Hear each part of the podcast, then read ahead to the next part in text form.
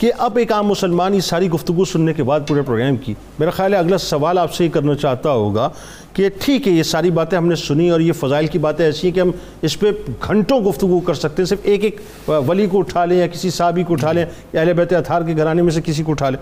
لیکن وہی بات ہے کہ ان ہستیوں کا تذکرہ پاک کر کے، ان کے مراتب بیان کر کے اب جو اگلا سوال پیدا ہوتا ہے کہ میں محسنین کی صف میں کیسے شامل ہوں؟ یعنی اگر میں یہ چاہتا ہوں کہ میں اس تصور کے تحت کھڑا ہو جاؤں کہ جی مجھے محسنین کی صف میں شامل ہونا ہے تو مجھے اس کے لیے کرنا کیا ہوگا؟ یہ بتائیے۔ بہت خوبصورت سوال ہے۔ اور اس کا جواب آقا نامدار علیہ السلاۃ والسلام کی یہ جو حدیث احسان والا حصہ اسی کے اندر اس کا جواب موجود ہے۔ اچھا وہ کیسے بتائیے؟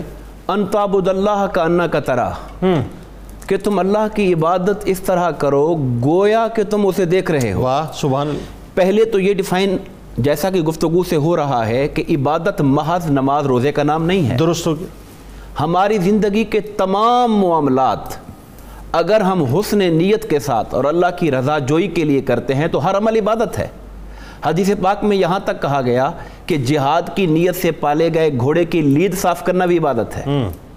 جنیسا ہمارے معاشرے کے اندر میں ایک ٹیچر ہوں۔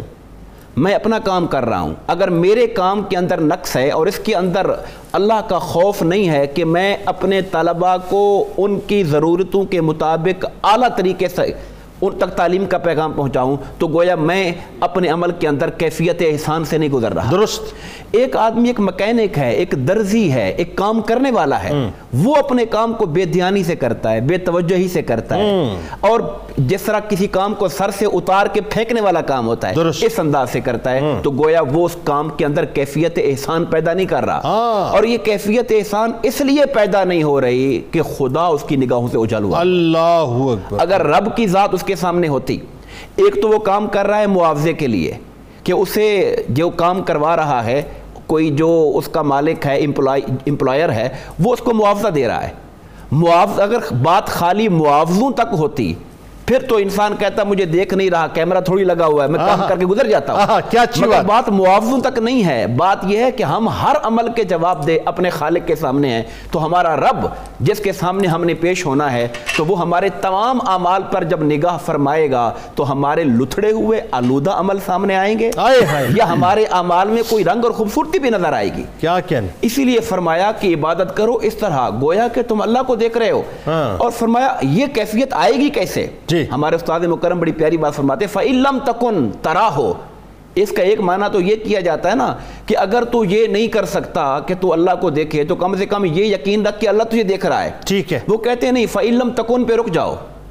یہ کیفیت کیسے حاصل ہوگی کہ تو اللہ کو دیکھے اور خدا کا تصور تیرے ذہن میں موجود رہے اور ہر کام کو کرتے ہوئے خدا کا دھیان تیرے ذہن میں رہے۔ یہ تب ہوگا جب تو اپنے نفس اور انا کے تقاضوں کو مارے گا۔ واہ۔ تَكُن اگر تو نہ رہے اور تیری اپنی ذات کے جو جبلی خصلتیں ہیں اور جو شیطانی جو ابھار ہیں اگر وہ ختم ہو جائیں اور خدا کی محبت اور یاد غالب آ جائے تراہو پھر پردے اٹھ جائیں گے تو خدا کو دیکھنا شروع کر دے گا۔